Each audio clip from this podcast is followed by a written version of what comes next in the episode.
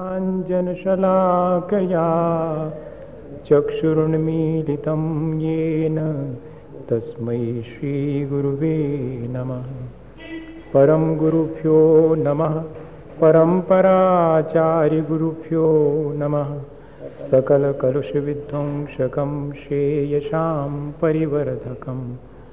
धर्मसम्बन्धकं भव्यजीवमनः प्रतिबोधकारकमिदं शास्त्रं श्रीतत्त्वार्थसूत्र अपरनां मोक्षशास्त्रनामधेयम्। अस्य मूलग्रन्थकर्तारः श्री सर्वज्ञदेवास्तदुत्तरग्रन्थकर्तारः श्री गणधरदेवा प्रतिगणधरदेवास् तेषां वचोऽनुसारमासाद्य श्रीमत् उमास्वामी आचार्यदेवैर्विरचितं मङ्गलं भगवान् वीरो मङ्गलं गौतमो गणी। मङ्गलं कुन्दकुन्दाद्यो जैनधर्मोऽस्तु मङ्गलं सर्वमङ्गलमाङ्गल्यं सर्वकल्याणकारकं प्रधानं सर्वधर्माणां जैनं जयतु शासनं। कोटिशतं द्वादशैव कोट्यो लक्षणान्यशीतिष्ठधिकानि चैव। पञ्चाशदष्टौ च सहस्रसङ्ख्या मेतश्रुतं पञ्चपदं नमामि। अरिहन्तभास्यत्थं गणहरदेवे गन्थियं सम्मं, प्रणमामि भक्तियुक्तो सुदनानमभो वयं सुरसा। इच्छाई वंते सुधभक्ति का सुगो को तसालुचिम अंगो भंग पहिने पाहुने परियम्मि सुत पणिमाणि उपभ गए चूलिया। चेव सुत थय थुदम कहायम सहनिच कालम। अंचे पूजे में बंदामि नमनसामि दुख को कम खो वैलाव सुगै उन्नम समाई उन्नम जिनगुण संपत्ति को मच्छम नमोस्तु प्राणिक श्री स्वाध्याय विलयम सकल कर्म शार्थम भाव पूजा वंदना सब समीतम श्री आचार्य भक्ति का सुगम करो स्वपरमतविभावना पटुमतीभ्या सुचरितपोनिधिभ्यो नमो गुरुभ्यो गुणगुरुभ्या शक्तिसुगुणसमग्रे पञ्चव्याचारकरणसन्दर्शे शिष्यानुग्रे कुशले, धम्मायरि सदा वंदे। गुरुभक्तिसंयमेन या, तरन्ति संसारसायरं घोरं छिन्नन्ति अक्षकं मम जन्मं मरणं न पावयन्ति।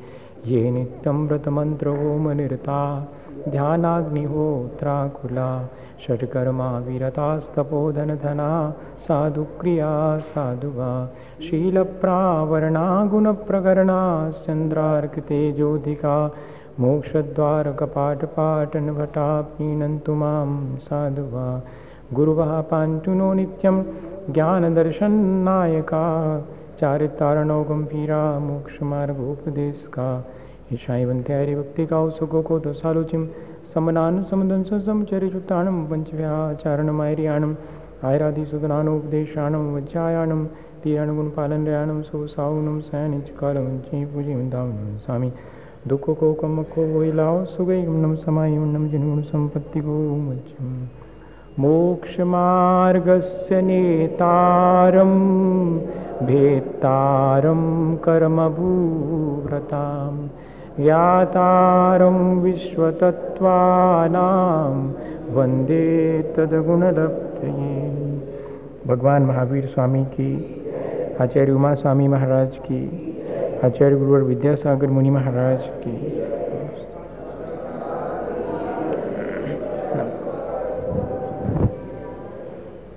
चाने पिछले दिनों में जीव तत्व के बारे में वर्णन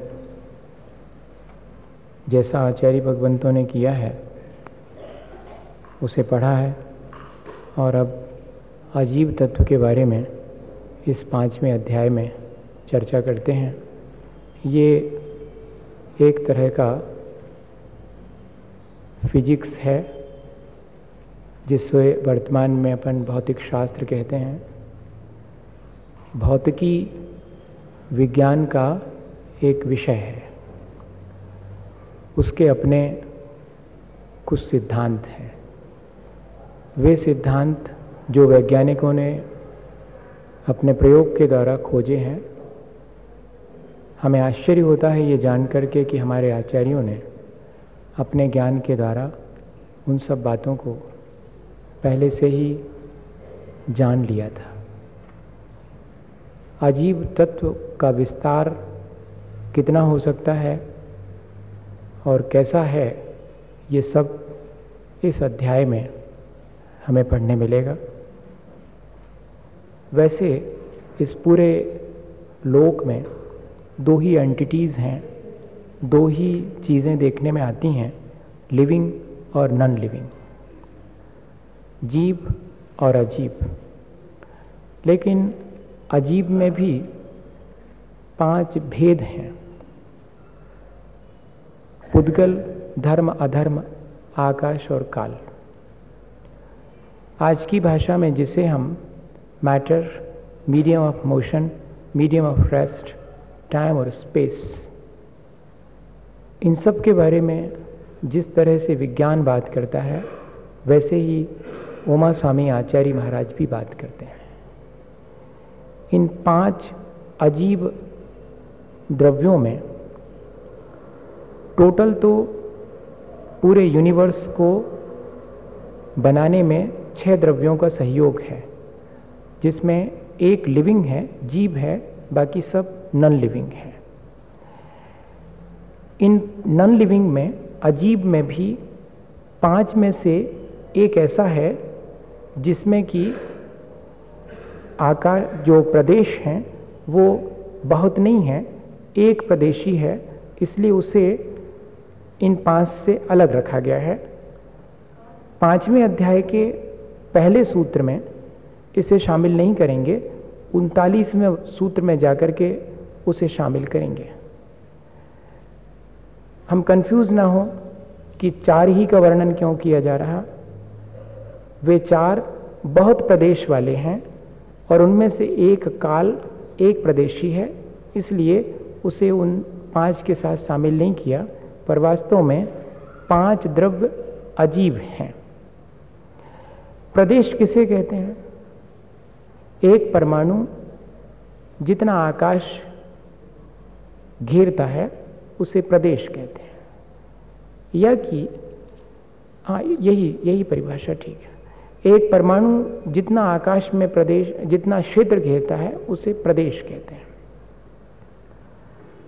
ऐसे बहुत से प्रदेश जिसमें हैं, वे बहुप्रदेशी कहलाते हैं, उन्हें हम अस्थि काय कहते हैं।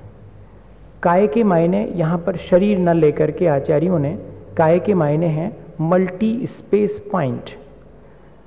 प्रदेश, बहुत प्रदेश होना, ये कहलाता है काय, और अस्थि मतलब हैं एग्जिस्ट करते हैं। तो जिसमें बहुत प्रदेश हैं, वो अस्थि काय कहलाता है। अस्थि काय अजीब में से तो चार हैं और एक जीव अस्तिकाय है। इस तरह से पाँच अस्तिकाय हैं, छह द्रव्य हैं, सात तत्व हैं, नौ पदार्थ हैं। बहुत प्रदेश जिसमें हैं, उसे अस्तिकाय कहते हैं, जो निरंतर अपने पर्यायों के साथ परिवर्तनशील है, उसे द्रव्य कहते हैं। और जो समान रूप से पाया जाता है भाव रूप है, उसे तत्व कहते हैं। वो पदेन अर्थते इति पदार्थ, जो जानने का विषय बनता है, उसे पदार्थ कहते हैं। जीव अस्तिकाय है, क्योंकि वह बहुत प्रदेश वाला है। जीव द्रव्य है, क्योंकि वह अपनी अपनी पर्याय के अनुरूप परिणमन करता रहता है। इसलिए वह द्रव्य भी है। हम सब जीव द्रव्य हैं। जितने लोग हैं, उनका अपना इंडिविजुअल एक एक द्रव्य है। लेकिन हमारे भीतर जो जीवत्व भाव है, वो सबके भीतर समान है, वह कहलाएगा जीव तत्व और जीव पदार्थ हम सब जानने के विषय हैं गेय बनते हैं, इसलिए वह जीव पदार्थ कहलाएगा।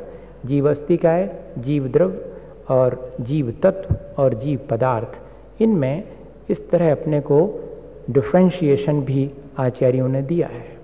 अब हम शुरू करते हैं। अजीब काया धर्मा धर्माकाश पुद्गला।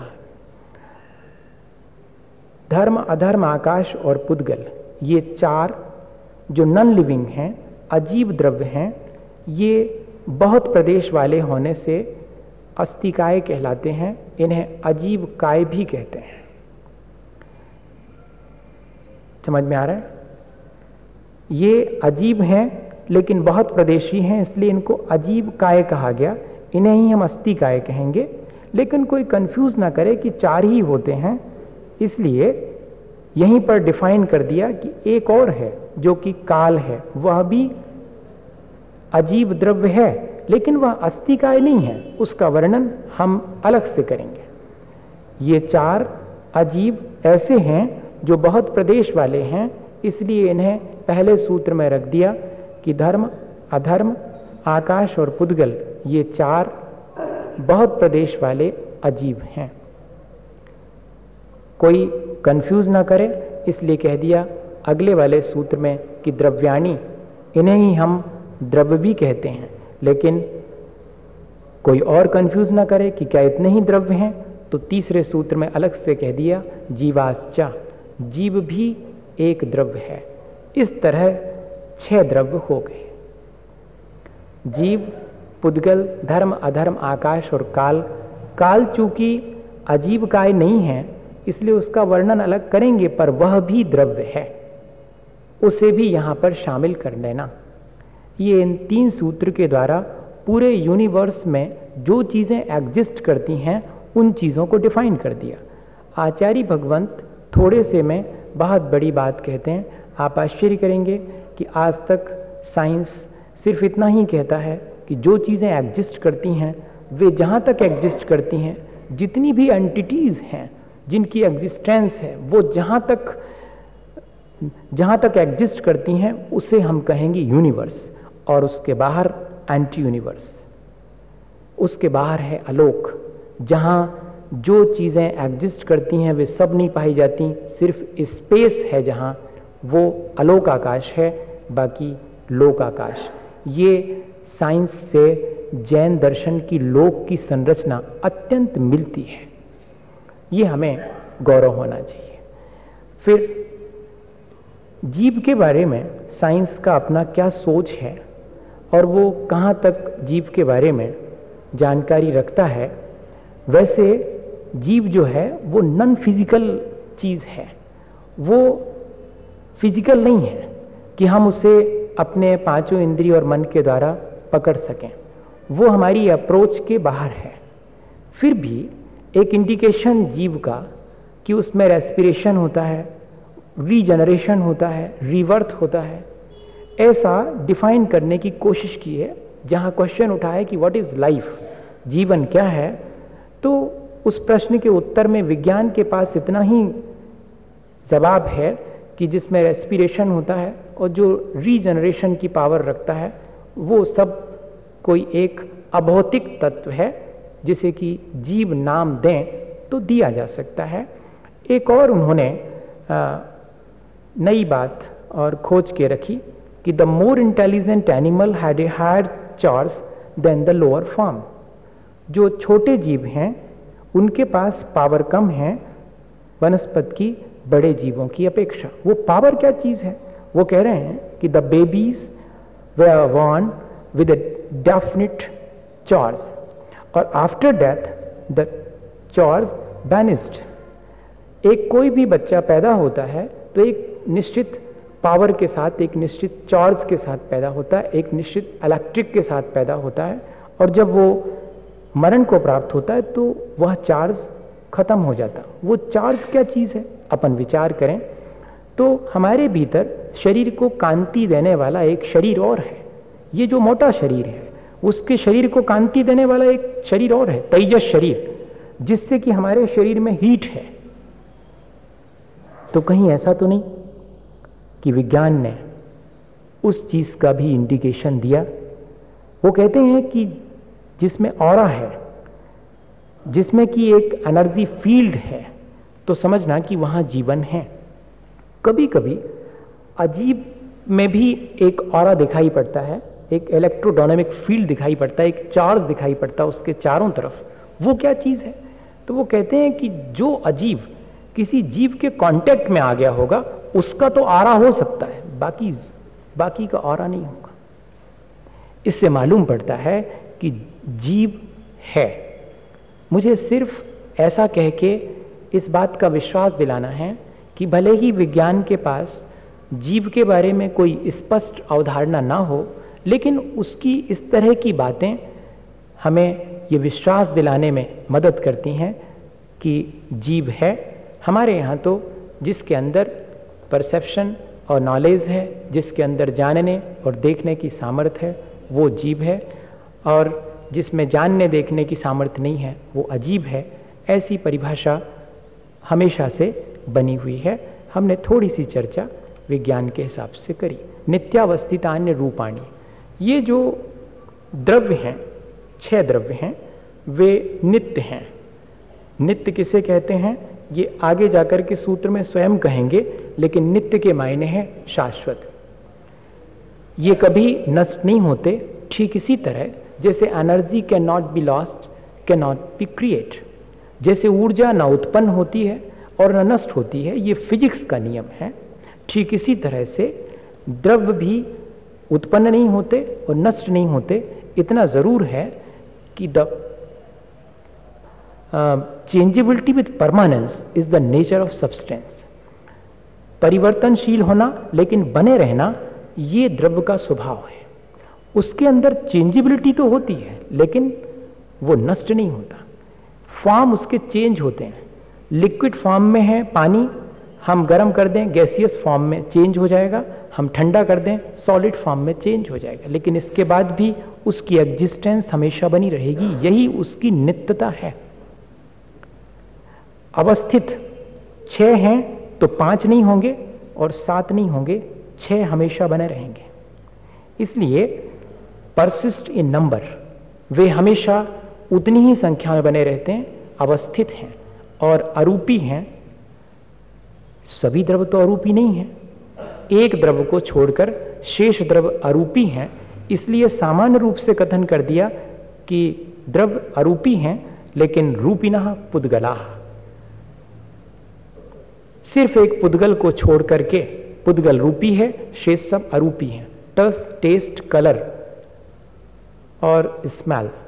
जिनमें ये चार चीज़ें नहीं होती, रूप, रस, गंध और स्पर्श जिसमें नहीं होता, उसे अरूपी कहते हैं, और जिसमें रूप, रस, गंध और स्पर्श होता है, उसे हम रूपी कहते हैं। विज्ञान अरूपी पदार्थों को नहीं जान सकता, वह सिर्फ़ रूपी पदार्थों को फ़िज़िकल जितनी भी चीज़ें हैं, जो नॉन फ़िज़िकल हैं, उनको तो पकड़ ही नहीं सकता। तो अगर विज्ञान ने किसी चीज़ को पकड़ा है तो वो सिर्फ़ पुद्गल है। इसके अलावा उसके पास न जीव के बारे में कोई जानकारी है, न धर्म, अधर्म, आकाश और काल के बारे में कोई डेफिनेशन है।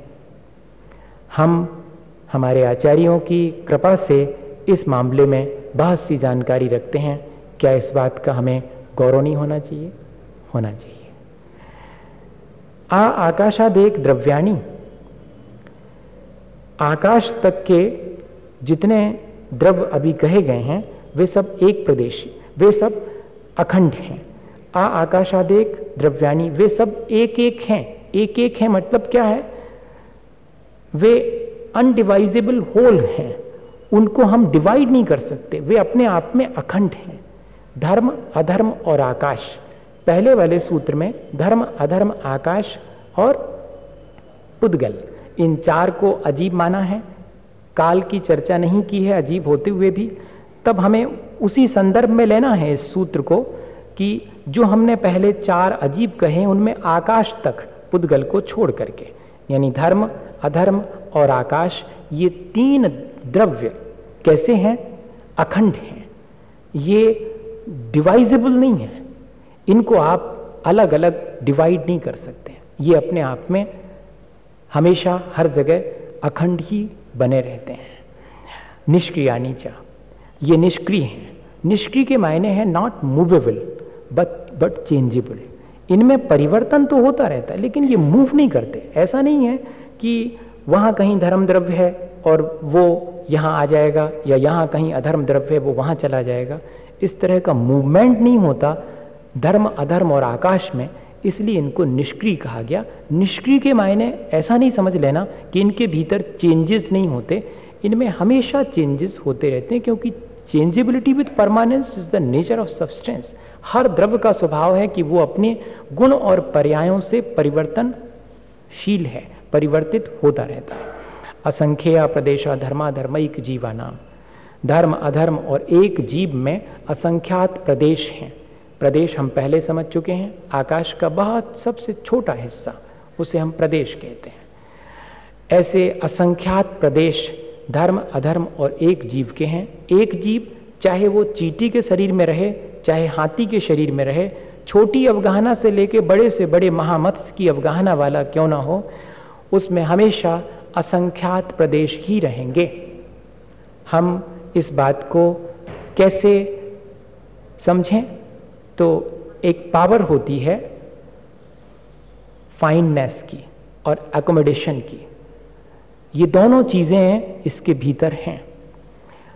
आकाश में इस तरह की क्षमता है कि वो कितनी भी चीज़ों को एक साथ अवकाश दे सकता है स्पेस दे सकता है, जगह दे सकता है। और द्रव में ऐसे परिणमन करने की शक्ति है कि वो अत्यंत सूक्ष्म से सूक्ष्म परिवर्तन कर सकता। इसलिए असंख्यात प्रदेशी जीव एक चीटी में भी समा जाता है और अगर बड़ी अवगाहना हो 500 धनुष की तो उसमें भी असंख्यात प्रदेश के साथ वहाँ भी उपस्थित रहता है। एक जीव में हमेशा किसी भी स्थिति में असंख्यात प्रदेश रहेंगे और लोक भी असंख्यात प्रदेशी है। धर्मद्रव और अधर्म द्रव यह भी असंख्यात प्रदेश वाले हैं। मैंने लोक कहा है, ध्यान रखना, आकाश नहीं कहा। आगे जाकर के कहेंगे, आकाश अनंता आकाश तो अनंत प्रदेश वाला है। उसमें कितने स्पेस पॉइंट हैं? कहते हैं कि अनंत हैं। इसमें पर्याप्त है, इतना ही समझना। लेकिन पुद्गल में संख्या संख्याश्च पुद्गला नाम पुद्गल में तो संख्यात प्रदेश भी हैं, असंख्यात प्रदेश भी हैं और अनंत प्रदेश भी हैं। हम सब लोग इस बात को बहुत अच्छे से जानते हैं कि कोई भी एक छोटा सा टुकड़ा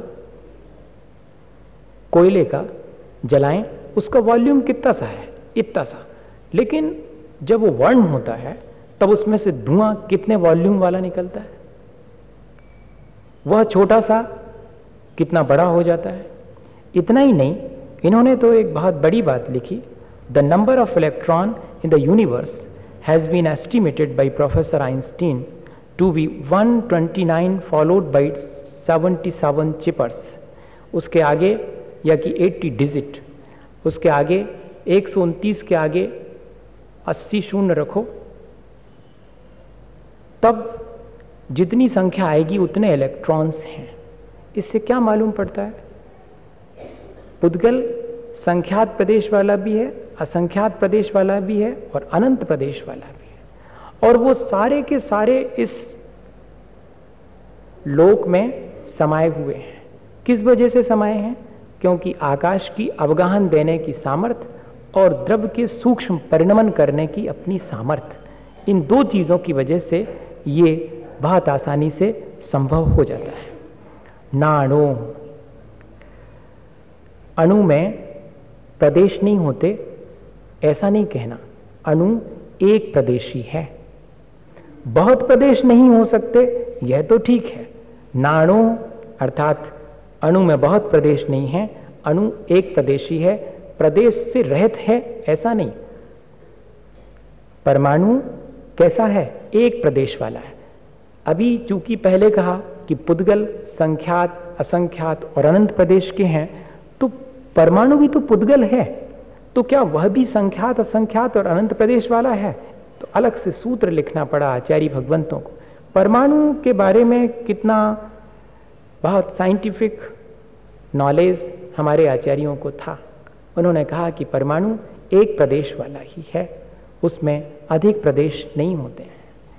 लोकाकाशे वगाह सभी द्रव्य को अगर कोई जगह देने वाली चीज़ है तो वो लोकाकाश है। लोकाकाश में सभी द्रव्यों का अवगाह है।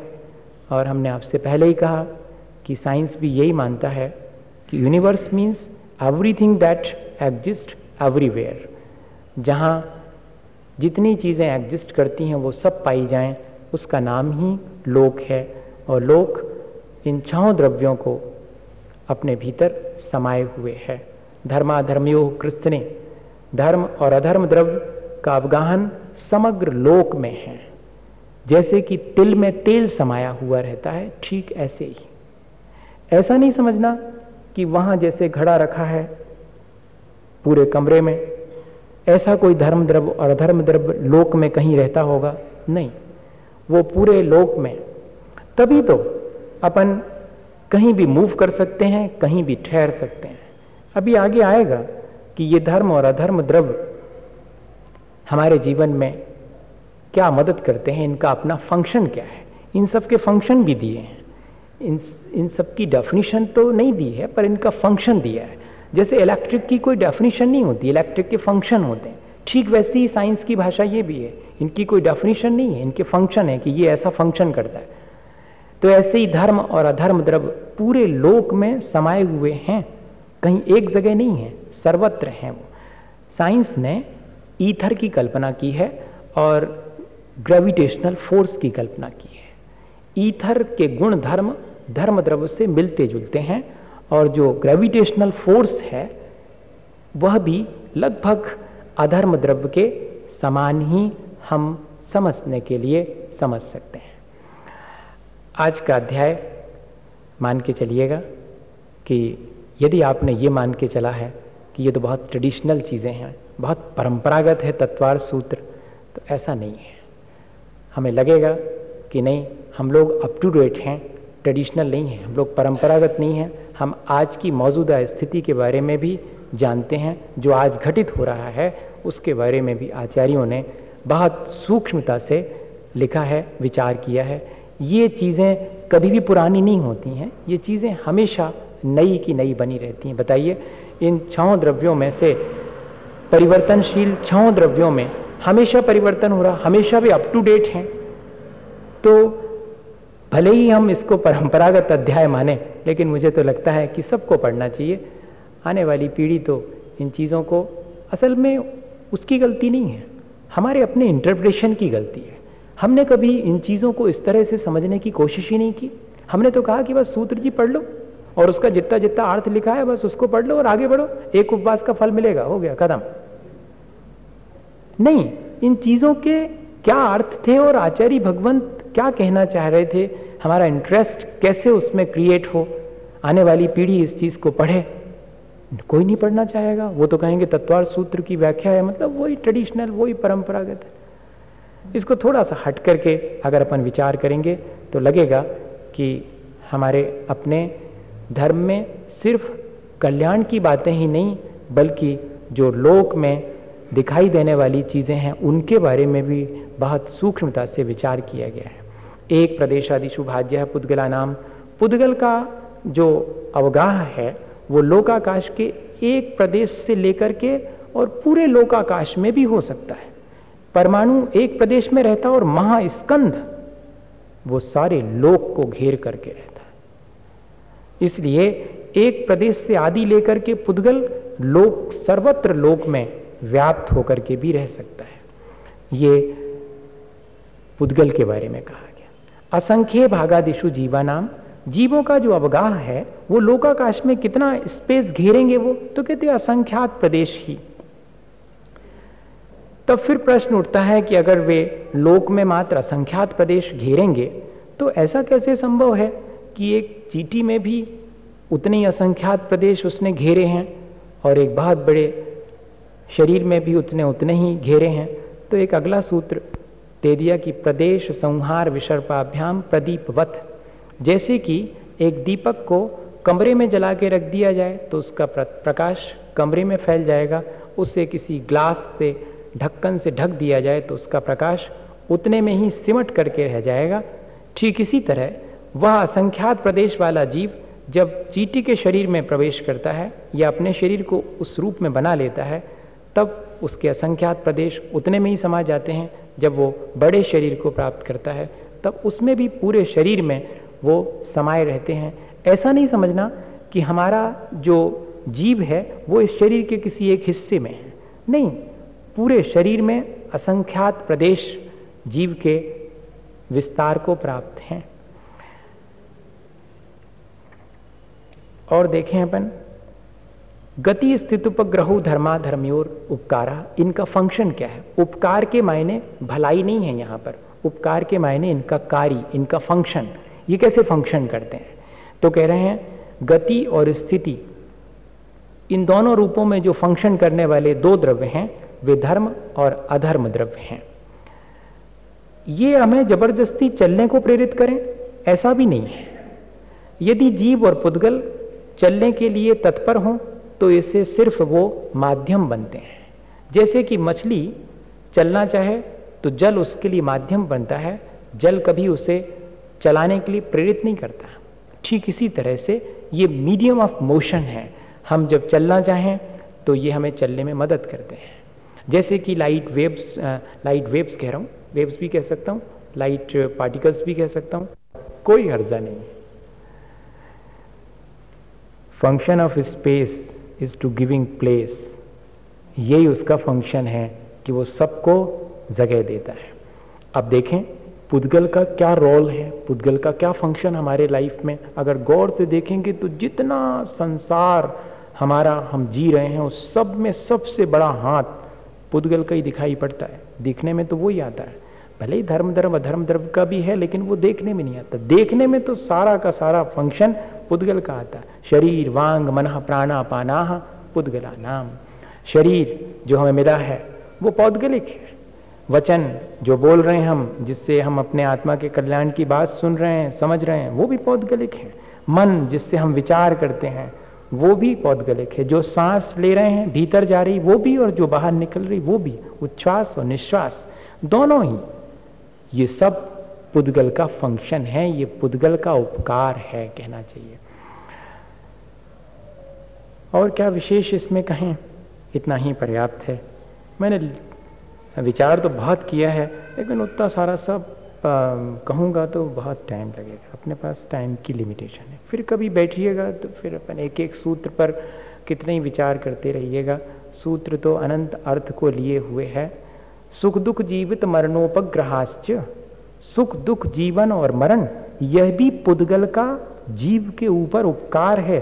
भलाई नहीं, उसका अपना रोल है जीव के जीवन में। हमारे जीवन में इन सब का इतना फ़ंक्शन है, इन सब का अपना हाथ है।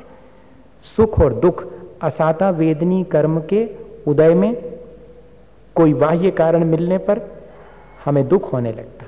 असाता वेदनी कर्म भी पौधगलित है, कोई बाह्य निमित्त मिलता है, वो भी पौधगलित है। लेकिन बाह्य निमित्त डिफरेंट हो सकते हैं, इसलिए सरवार सिद्धि में पूजपात स्वामी ने इस सूत्र की व्याख्या करते हुए अंत में एक और वाक्य जोड़ दिया कि सुखादीनी अपनी जीवानाम जीवकृत उपकारा, चा शब्दे न चा शब्द के द्वारा आप यह भी लगा लेना कि यह मात्र पुद्गल का जीव के साथ फ़ंक्शन नहीं है। जीव भी दूसरे जीव के लिए सुख दुख में कारण बनता है। पुद्गल तो कारण बनता ही है, जीव भी बनता है बाह्य निमित्त। अंतरंग में असाता का उदय है और आपने कोई कड़ी बात कह दी, भीतर में दुख पहुँच गया। चाहे हमारे मन की चीज़ जो हमने चाही थी वो नहीं मिलने पर हमने अपने मन का जो काम चाहा था वो नहीं होने पर दुख हो, या कि किसी के द्वारा कही गई कड़ी बात से दुख हो, किसी के किसी किए गए कार्य से दुख हो, ये सब बाह्य कारण हैं जो कि हमारे सुख दुख में, यहाँ तक कि जन्म मरण में भी। तब विचार करिएगा कि इसका मतलब है कि हम दूसरे के मरण में निमित्त बन सकते हैं, उसकी आयु जितनी है, वो उतनी आयु तो भोगेगा, लेकिन यदि कदाचित हम उस पर कोई तलवार का बार करें, उसे विष इत्यादि दे दें, या वो स्वयं अनीति के द्वारा भयभीत होकर के अपने आयु को नष्ट करना चाहे तो आयु नष्ट हो जाएगी दूसरे के निमित्त से क्योंकि जीवन मरण भी दूसरे के निमित्त से होता है। अगर सांस अवरुद्ध होने लग रही है, आयु शेष है, लेकिन सांस अवरुद्ध होने लगी एक्स्ट्रा ऑक्सीजन सिलेंडर से आप सांस देते हैं। क्या दे रहे हैं आप? जीवन ही दे रहे हैं। ये बात जुदी है कि उसके आयु शेष है। तब आपका ये फ़ंक्शन काम करेगा, नहीं तो नहीं करेगा फ़ंक्शन का क्या मतलब मैं सोचता हूँ इन चीज़ों को तो बड़ा आश्चर्य लगता है कि इतनी सूक्ष्मता से हम तो समझ ही नहीं पाते अपन, अगर ये चीज़ें नहीं लिखी होती तो अपन क्या समझते कि कैसे होता सुख दुख? अधिकांश लोग क्या सोचते हैं? कोई ईश्वर नाम का व्यक्ति उधर आकाश में बैठा हुआ है, वो हमको सुख देता, दुख देता। हमारी डोर उसके हाथ में, वो हिलाता रहता, हम चलते रहते। लेकिन आचार्य भगवंत कह रहे हैं कि ये सब नहीं है। यहाँ तो एक दूसरे के जन्म, मरण, सुख, दुख में पुद्गल भी और जीव भी परस्पर निमित्त बनते हैं और कोई इसमें कारण नहीं है। इनका अपना फ़ंक्शन है, इन छह द्रव्यों का। उन छह द्रव्यों के फ़ंक्शन को कितने माइन्यूटली वो एक्सप्लेन कर रहे हैं। परस्पर उपग्रहो जीवानाम, जीव का एक दूसरे का उपकार करना ही, परस्पर एक दूसरे का सहयोग करना ही जीव का फ़ंक्शन है। और जब हम एक दूसरे का असहयोग करते हैं तो मैं तो इस सूत्र की व्याख्या में यही कहता हूँ कि फिर हम जीव के स्तर से नीचे गिर जाते हैं। अगर हम एक दूसरे के जीवन में सहयोगी बनते हैं तो हम जीव हैं, परस्पर उपग्रहो जीवाना। जीव वही है जो एक दूसरे के जीवन में सहयोगी बनता है। असहयोगी नहीं बनता, सहयोगी बनता है। कैसे? जैसे गुरु और शिष्य, जैसे पिता और पुत्र, जैसे नौकर और मालिक। लगता यह है कि मालिक नौकर को पे दे रहा है, वो सहयोग कर रहा है। लगता यह है कि गुरु शिष्य को मोक्ष मार्ग दे रहा है श्रेय उसका है। लेकिन आचार्य भगवंत व्याख्या करते हुए कहते हैं कि नौकर सेठ का काम करके उसका सहयोग करता है। यह नौकर का सेठ पर सहयोग है और शिष्य गुरु की आज्ञा मानकर उनके अनुरूप चलता है। यह शिष्य का गुरु के ऊपर उपकार या कि उसका सहयोग है। बेटे का पिता के ऊपर उपकार क्या है? पिता का तो दिखता है कि उसने जन्म दिया। लेकिन बेटे का उपकार क्या है? उसने पिता को जन्म दिया, इसके पहले तक वह व्यक्ति पिता नाम से नहीं जाना जाता था। किसी के भी भाई था वो, किसी का पुत्र था, किसी का चाचा था, किसी का दादा भी हो सकता है। नहीं, दादा नहीं हो सकता जब तक कि हाँ ये ये सॉरी नहीं तो गड़बड़ हो जाएगी वो।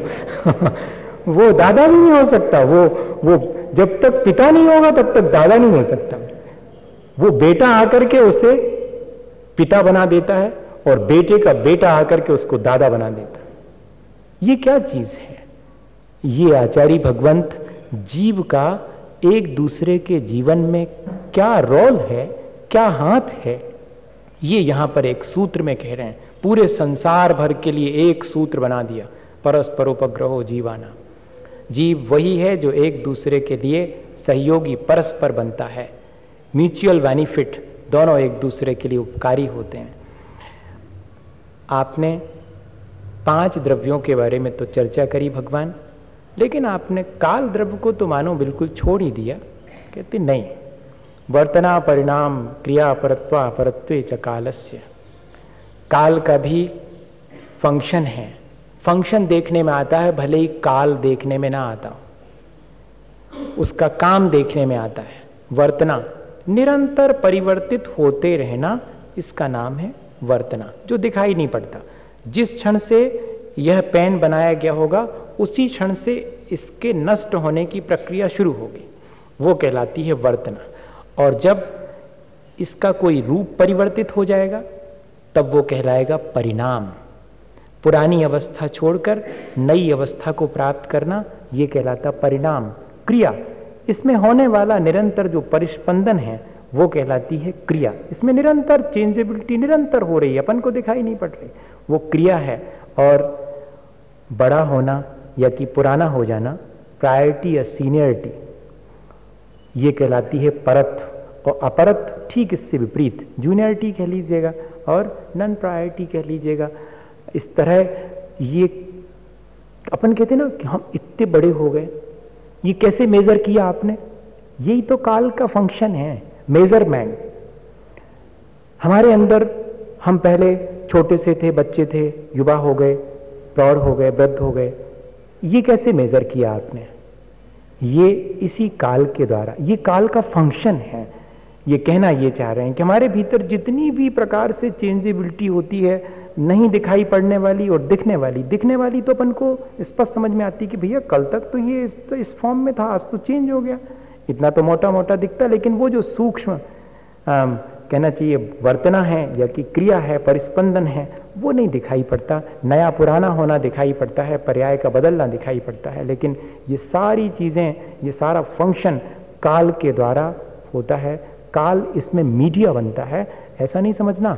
वस्तु में परिणमन की योग्यता ना हो तो काल ज़बरदस्ती परिणमन नहीं करा सकता चेंज नहीं करवा सकता। Changeability is the nature of substance हमारा अपना स्वभाव है परिवर्तित होना। काल तो सिर्फ़ उस परिवर्तन को मेजर करता है। उस परिवर्तन को उसमें माध्यम बन जाता है हमारे अपने स्वभाव के परिवर्तन में। स्पर्श रस गंध, वर्ण बनता पुद्गला। पुद्गल के बारे में थोड़ी और जानकारी दे रहे हैं कि उसमें स्पर्श रस, गंध और वर्ण होते हैं। सब समझते हैं। टच टेस्ट स्मेल और कलर विज्ञान ने तो इसके बारे में बहुत सारी बातें लिखी हैं, पर मैं उन सबको अभी नहीं कहना चाह रहा हूँ, क्योंकि मेरे पास कुल पंद्रह मिनट हैं और सूत्र बहुत सारे हैं। शब्द, बंध, सौक्ष्म, स्थौल्य, संस्थान, भेद, तमस, छाया तपोद्योतवंत पुद्गल की ये सब पर्याय हैं, जिनका कि हम रोज़मर्रा के जीवन में उपयोग करते हैं जो शब्द बोलते हैं, चाहे वे फोनेटिक हों, चाहे वे लिंग्विस्टिक हों, भाषागत हों, या कि अभाषागत हों, जैसे कि जितना भी नॉइस है, या कि जितना भी म्यूज़िक है, वो सब क्या है? अभाषात्मक है। उसमें कोई भाषा नहीं है। और हमारे जो शब्द हैं, वो भाषात्मक हैं। शब्द दोनों तरह के हैं। भाषात्मक भी और अभाषात्मक भी। ये सब पुद्गल का मामला है। बंध दो चीज़ें एक साथ मिल करके और हमारे जीवन में कितने प्रकार से काम करती, बिजली है। इसमें भी ये बंध का काम है नेगेटिव पॉजिटिव चार्ज मिल करके और बिजली और बादल और अग्नि, ये सब चीज़ें जो हम, जिनको हम उपयोग में लाते हैं, वो सब इसी बंध की वजह से हैं और इस कागज़ से इसको चिपका दिया बाइंड अप कर दिया, ये सब भी पुद्गल का ही काम है। सूक्ष्मता फाइननेस वो भी पुद्गल का है। कोर्सनेस ग्रॉसनेस स्थूल होना, सूक्ष्म होना किसी चीज़ का, ये सब पौद्गलिक ही है। उसका पुद्गल का कोई ना कोई संस्थान होता है, अपना एक आकार होता है, एक स्ट्रक्चर होता है। ये सब भी बिल्कुल पुद्गल का काम है। डिवाइजिबिलिटी भेद, जितना भी हम तोड़ फोड़ देखने में आती है डिवाइडेशन देखने में आता, वो सब पौदगलिक है। उसमें भी बहुत सारे भेद प्रभेद हैं। ये जो डार्कनेस है, अंधेरा है, वो क्या चीज़ है? वो एंथीसेसिस ऑफ़ लाइट लिखा है इन्होंने। प्रकाश के अभाव का नाम अंधकार है। और छाया क्या चीज़ है?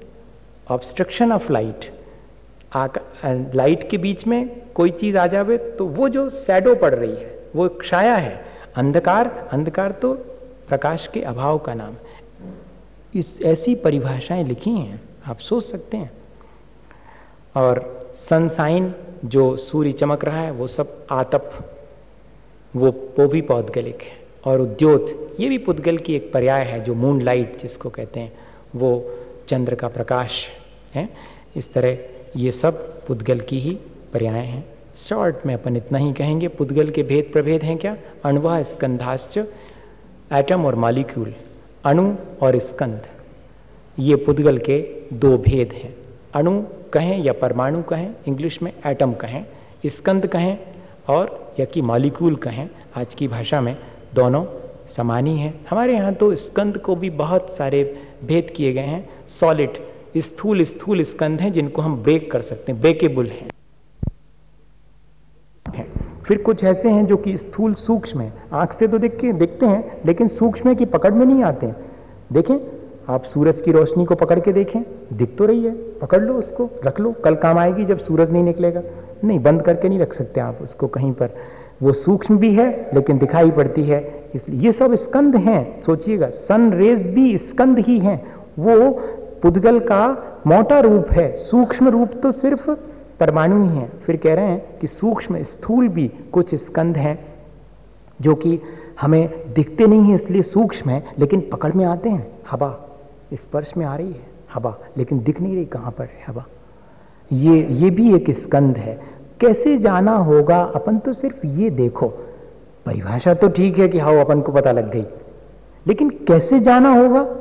अपन की तो समझ में नहीं आता इनको कि कैसे जान लिया हो। ये सब केवल ज्ञान का मामला है। बस इतना ही श्रद्धान अपने भीतर होना चाहिए कितनी सूक्ष्म बातें तो सिर्फ़ केवल ज्ञान का विषय बन सकती है और हमें उस केवल ज्ञान को प्राप्त करना इस चीज़ से इतना ही मैसेज है। चाहे आप कुछ भी अध्ययन करें, चाहे कितने ही सूक्ष्म बात करें, उद्देश्य सिर्फ़ एक ही ध्यान में रखना चाहिए। सूक्ष्म अल्ट्रा सेंसुअल किसी भी इंद्री के पकड़ में नहीं आती। बताओ, अपने भीतर कर्म बंधे हुए हैं, पकड़ में आते हैं? अपन जो विचार कर रहे हैं, वो पकड़ में आते हैं क्या? नहीं, किसी के विचार किसी के पकड़ में नहीं आते हैं। न पुद्गल वर्गणाएँ पकड़ में आती हैं, कार्मण वर्गणाएँ हैं, न विचारों की वर्गणाएँ वो सब सूक्ष्म है। और सूक्ष्म सूक्ष्म तो परमाणु, या कि दो परमाणुओं का मिला हुआ एक स्कंध, जो अत्यंत सूक्ष्म है। इस तरह छह भेद इसके किए गए पूरी की पूरी एटॉमिक थ्योरी शुरू होती है। भेद संघाते व्या उत्पद्यंते भेद से, संघात से। और भेद संघात दोनों की स्थिति से स्कंद उत्पन्न होते हैं। मॉलिक्यूल कैसे बनेंगे? मॉलिक्यूल डिवाइडेशन से भी बनते हैं, यानी फिशन से भी बनते हैं फ्यूजन से भी बनते हैं और फ्यूजन फिशन दोनों से बनते हैं। पुद्गल पूरण और गलन जिसका स्वभाव है, उसे पुद्गल कहते हैं। फ्यूजन और फिशन जिसमें है, वो सब मैटर कहलाता है साइंस की भाषा में। ठीक वैसी भाषा बोल रहे हैं आचार्य भगवंत पूरण और गलन जिसमें है। भेद से भी स्कंद बनते हैं, मिलने से भी स्कंद बनते हैं, और कुछ मिला, कुछ टूटा, स्कंद बन गया। ऐसे स्कंद बनते हैं, लेकिन अणु हमेशा भेदाद अणु। जब भी एटम बनेगा भेद से ही बनेगा। और शायद इसी बेसिस पर, इन दो सूत्रों के आधार पर पूरी एटॉमिक एनर्जी फ्यूजन और फिशन पहले उन्होंने विखंडन किया, तब एनर्जी क्रिएट हुई, तब परमाणु बम बना, फिर हाइड्रोजन बम बनाने के लिए फ्यूजन फिर संघात किया, तब और ज़्यादा डेढ़ सौ गुनी एनर्जी बनी। बताइए, ये दो सूत्र लिखे गए थे कि अगर आपको मॉलिक्यूल्स में चेंजेस करना हो तो इस तरह से मॉलिक्यूल्स बन सकते हैं डिवाइड करने से भी, इकट्ठे करने से भी, और कुछ डिवाइड और कुछ इकट्ठा। जैसे कि अपन ले लें, कोई भी उदाहरण जो भी लेना चाहें, वो ले सकते हैं। मेरे पास इसका उदाहरण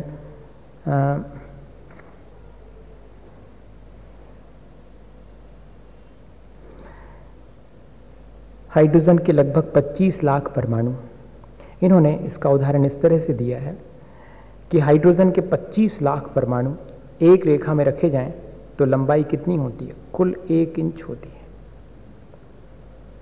इससे क्या मालूम पड़ता है कि ये किस तरह से एक दूसरे से मिक्सअप होकर के एक दूसरे से जुड़ करके नया स्कंद बनाते हैं और कैसे ये अलग अलग होकर के और स्कंद बनाते हैं।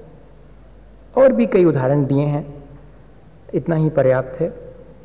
भेद संगाताभ्याम चाक्षुषा। अगर आँख से दिखने वाला कोई मॉलिक्यूल बनेगा, स्कंद बनेगा तो हमेशा न भेद से बनेगा, न संघात से बनेगा। भेद और संघात दोनों से मिल करके ही आँख से दिखने वाला। आचार्य महाराज इसका बड़ा अच्छा उदाहरण देते कि अपने हाथ में कुछ भी नहीं दिख रहा, ठंड के दिनों में, और जरा सा ऐसा किया, और एक ठो क्या बन गई? कचरे की बाती जैसी बन गई? कहाँ से आ गई ये? भेद और संघात। दोनों का परिणमन हुआ और दिखने लायक अभी तक नहीं दिख रहा था इसमें विजिबल नहीं था लेकिन विजिबल कैसे हो गया? भेद संघात। कुछ टूटा कुछ मिला उसमें और बन गया। इस तरह से जैसे कि आ, इन्होंने तो दिया है बहुत सारे दिए हैं। S two plus C L two मिलकर के एस सी एल बन जाता दिखने लायक बन जाता जो अभी तक नहीं दिख रहा था। S two plus O two tries S two O कैसे बन जाते हैं? दिखने लायक बन जाते हैं मॉलिक्यूल्स उनमें से कुछ टूटता है, कुछ मिलता है। दोनों चीज़ें एक साथ होती हैं, तब होता है। अब इसके लिए समझने के लिए मैं आपसे कैसे और पूरी बात करूँ कि एच प्लस एच प्लस और फिर सी एल और फिर उसके ऑक्टेट में छः की जगह पर सात हैं, एक इसमें से निकल करके वहाँ पहुँचा और उसमें से कितना हटा, आप परेशान हो जाएँगे बेकार में कि तो हम तो आए थे तोतुका भवन में कि कुछ धर्म की बात होगी, सिवाय इसकी बात ही नहीं कर रहे विज्ञान के अलावा। एक व्यक्ति ने कहा था, जब विज्ञान की संगोष्ठी हुई थी, कि ऐसा ना हो कि ऐसी संगोष्ठियाँ ज़्यादा होने लगें तो धर्म बिल्कुल ना रहे, विज्ञान ही विज्ञान रह जाए। ऐसा कमेंट किया था। मेरे पास तक ऐसी बातें भी आ जाती हैं, आप ऐसा मत सोचिएगा। आपका मन जो कुछ कहता है, वो आ जाता है। तो आप कृपा करके ये नहीं सोचें कि विज्ञान ही विज्ञान रह जाएगा। हमारा धर्म एक बहुत बड़ा विज्ञान है, जिसको कि वीतराग विज्ञान कहा गया। ये विज्ञान तो भौतिक विज्ञान है, हमारा धर्म वीतराग विज्ञान है, जो कि हमें, हमारे आत्मा के शुद्ध स्वरूप तक पहुँचाने की प्रक्रिया जानता है। ये विज्ञान तो सिर्फ़ मिट्टी मिले सोने से सोना बना पाता है, ये तो शरीर में मिली हुई आत्मा को शरीर से पृथक और शरीर अतीत बनाने का साइंस है। छोटी मोटी चीज़ नहीं है। लेकिन आज की भाषा में अगर हम उसको समझेंगे तो ज़्यादा जल्दी समझ में आएगा। सिर्फ़ भाषा भर बदली है, बाकी तो धर्म की बातें, ज्यों की त्यों हैं, उनके साथ कोई छेड़छाड़ नहीं की जा रही है, ये ध्यान रखिएगा आप। सद्रव्य लक्षणम, बहुत देर हो गई, द्रव्य के बारे में चर्चा करते करते आपने उसकी डेफिनेशन ही नहीं बताई, बताते हैं। सद्रव्य लक्षणम, द्रव्य का लक्षण सत है। एग्जिस्ट करना, रहे आना, ये द्रव्य का लक्षण है। लेकिन कैसे रहे आना? उत्पाद व्यय ध्रुव युक्तम, सत। सत किसे कहते हैं? जिसमें उत्पाद भी है, व्यय भी है और परमानेंस भी है। वर्थ रिवर्थ और परमानेंस या चेंजेबिलिटी विथ परमानेंस परिवर्तनशील भी है, एक एक रूप बदलता है, दूसरा उत्पन्न होता है, एक नष्ट होता है, फिर भी द्रव्य ज्यों का त्यों बना रहता है। ये द्रव्य का स्वभाव है। इसी से हम मालूम कर सकते हैं कि ये द्रव्य है कि उसमें परिवर्तन भी है, लेकिन वो हमेशा एग्जिस्ट करता है, हमेशा बना रहता है। तद भावा वयम नित्यम आपने कहा था कि द्रव्य का स्वभाव तो नित्य है, उस नित्य के मायने क्या चीज़ है? कहते उसका अपने स्वभाव को नहीं छोड़ना, हमेशा बने रहना, यही उसकी नित्यता है, यही उसकी परमानेंस है। कभी भी जीव परिवर्तित होकर के अजीब में नहीं बदलता, और ना कभी अजीब जीव रूप होता है, यही उसकी नित्यता है, वो अपने स्वभाव को नहीं छोड़ता। हम कितने भी शरीर के साथ रहे आवे, कितने भी कर्म हमारे साथ लगे आ रहे हैं, लगे रहो, कोई डर की बात नहीं। हमारा अपना नेचर ज्यो का त्यों है। थोड़ा बहुत परिवर्तन उसमें हो सकता है, लेकिन हम अपने नेचर को खत्म नहीं कर सकते, क्योंकि वह द्रव्य का अपना स्वभाव है। इस तरह तदभावाव्ययम नित्यम अर्पिता अनर्पित सिद्धे। बस इतना ज़रूर है कि कभी कभी हम उसकी पर्याय को देखते हैं और तो दूसरी तरह से उसे क्षणभंगुर भी कह देते हैं। जब हम उसके द्रव्य की अपेक्षा से देखते हैं तो हम उसकी शाश्वतता का कथन करते हैं। मुख और गौण की अपेक्षा से एक ही वस्तु में दो विरोधी धर्म, विरोधी मालूम पड़ने वाले धर्म भी रहे आते हैं। इस सूत्र से यह बात बताने की कोशिश की है कि एक ही द्रव्य जो दिखाई पड़ता है, उसमें दो विरोधी धर्म भी एक साथ रह सकते हैं। सामान्य सा उदाहरण है, एक ही व्यक्ति किसी का पिता है, वही किसी का पुत्र है। कितने विरोधी धर्म हैं, लेकिन एक ही व्यक्ति के भीतर हैं। इसी तरह हर एक में होते हैं। कंफ्यूज होने की बात नहीं है कि कभी हमने अगर उसे क्षण भंगुर कह दिया है तो पर्याय की अपेक्षा से, उसके चेंजेबिलिटी की अपेक्षा से, लेकिन वह नित्य है, उसके अपने स्वभाव की अपेक्षा से। स्निग्ध रूप शतपात बंधा। अब पुद्गल में जो भी बाइंडिंग होती है वो कैसे होती, इसके लिए चार पाँच सूत्र दिए सूत्र दिए हैं। पूरी एक तरह से केमिस्ट्री के लिए चार पाँच सूत्र दे दिए जितने भी केमिकल रिएक्शंस होते हैं, वो सब इसी के, इसी पर बेस्ड हैं। स्निग्ध और रूक्ष, इन दोनों से ही बंद होता है। कभी भी बंद होगा तो स्निग्ध और रूक्ष गुणों के मिलने पर ही होगा। और न जघन्य गुणा नाम अगर ये गुण या शक्ति अंश विभिन्न अवयवों में समान है तो भी बाइंडिंग नहीं होगी। बताइएगा, पानी से कागज़ को जोड़िएगा। बाइंड अप होगा कितनी देर के लिए? जरा सा, मामूली। इस तरह अपन देखें, क्योंकि जघन्य गुण है, इसलिए उनमें बाइंडिंग नहीं होगी, ना जघन्य गुणा नाम गुण सामने सदृशा नाम अगर समान जाति वाले हैं और उनके गुण समान हैं, तब भी उसमें नहीं बंद होगा। समान और असमान में बंद होता है, लेकिन जगन गुण होने पर समान असमान में बंद नहीं होता। कहते समान गुण होने पर समान शक्तियों वालों में भी बंद नहीं होता। तो फिर कैसे होता है? द्वधिकादि गुणा नाम तू। दो अधिक गुण वाले का परस्पर में बाइंडिंग होगा, तभी उनके बीच बंध घटित होगा। एक सूत्र में बहुत सारी बात कह दी, और इतने ही नहीं, बंदेदी कौ पारिणामिक का चा, जिसके शक्ति अंश ज़्यादा होंगे, दूसरी चीज़ उसी के अनुसार परिणमन करेगी। अपन सब इस चीज़ को जानते हैं। अपन ऐसा करते भी हैं। सब तो नहीं करते होंगे। दूध बेचने वाले को शायद इस सूत्र की व्याख्या ज़्यादा मालूम थी। हाँ उसने इसकी व्याख्या पढ़ ली कि ज़्यादा मात्रा में दूध हो और कम मात्रा में थोड़ा पानी भी मिला दो तो दूध पानी को अपने रूप में परिवर्तित कर लेता, क्योंकि बंदोदी को पालने में पूछा। क्योंकि जिसकी ज़्यादा शक्ति है वो अपने से कम शक्ति वाले को अपने में कन्वर्ट कर लेगा। रो, रोज अपन इस चीज़ को करते हैं लेकिन आचार्यों ने किस तरह एक बात सार्वकालिक और सार्वभौमिक नियम बनाने का ये सूत्र दे दिया? गुण पर्याय व द्रव्यम। द्रव्य को दूसरे तरह से समझना चाहें तो गुण और पर्याय के समूह को भी द्रव्य कहते हैं। द्रव्य कोई अलग चीज़ नहीं है। गुण और पर्याय इनका समूह ही द्रव्य है। जैसे कि जंगल नाम की कोई चीज़ है ही नहीं, बहुत सारे वृक्षों के समूह का नाम जंगल है। जंगल कहाँ से लाइएगा आप? ठीक इसी तरह से गुण और पर्याय के समूह को ही द्रव्य कहते हैं। कालस्य। बहुत देर हो गई, हमने आपसे काल के बारे में कुछ नहीं कहा। काल भी एक द्रव्य है। और सो अनंत समय, वो अनंत समय वाला है। बिगिनिंग लेस और एंड लेस इस तरफ़ चले जाएँ, कब से शुरू हुआ? बिगिनिंग लेस इस तरफ़ चले जाएँ, कब तक चला चलेगा? एंडलेस अनंत समय।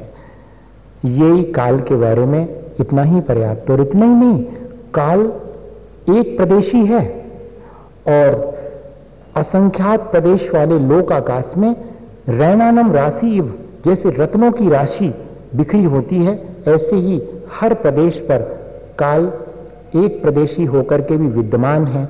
और वहाँ जो भी परिवर्तन हो रहे हैं, उनके मेज़रमेंट में वो वहीं सहयोगी बन जाता है।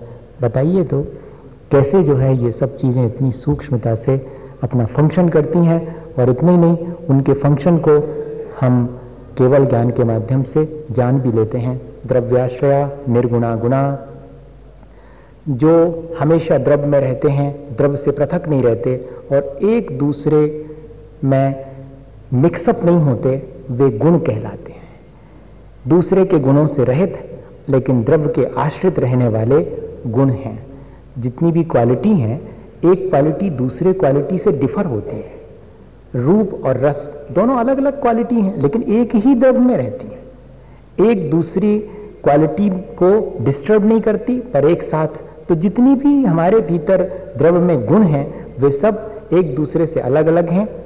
एक दूसरे में मिक्सअप नहीं है, लेकिन सब द्रव्य के आश्रित रहते हैं। यही गुण की परिभाषा बना दी आचार्यों ने। और आपने कहा था कि गुण और पर्याय के समूह का नाम द्रव्य है तो ये पर्याय क्या होती? कहते, तदभावा पर्याया, तदभावा परिणामा सॉरी पर्याय कहो, परिणाम कहो। तदभावा परिणामा, प्रति समय जो उसका परिवर्तन है, गुणों का और द्रव्य का, उसी का नाम तो पर्याय है। उसी को मॉडिफिकेशन कहते हैं।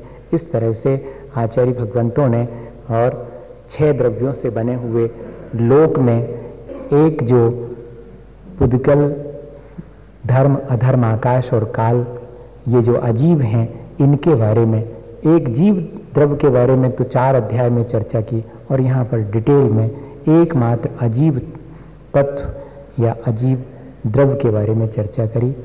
अपन ने इस तरह से अपने ज्ञान को भी बढ़ाया, अपने राग द्वेष को भी कम करा और अपने सम्यक दर्शन को भी पुष्ट किया। अगर हमने इसको पढ़ते समय बार बार इस बात का ध्यान किया कि कैसा अद्भुत है भगवान का ज्ञान तो मानिएगा कि हमारा सम्यक दर्शन भी मज़बूत हो गया। इसी भावना के साथ बोलिए आचार्य गुरुवर विद्यासागर मुनि महाराज की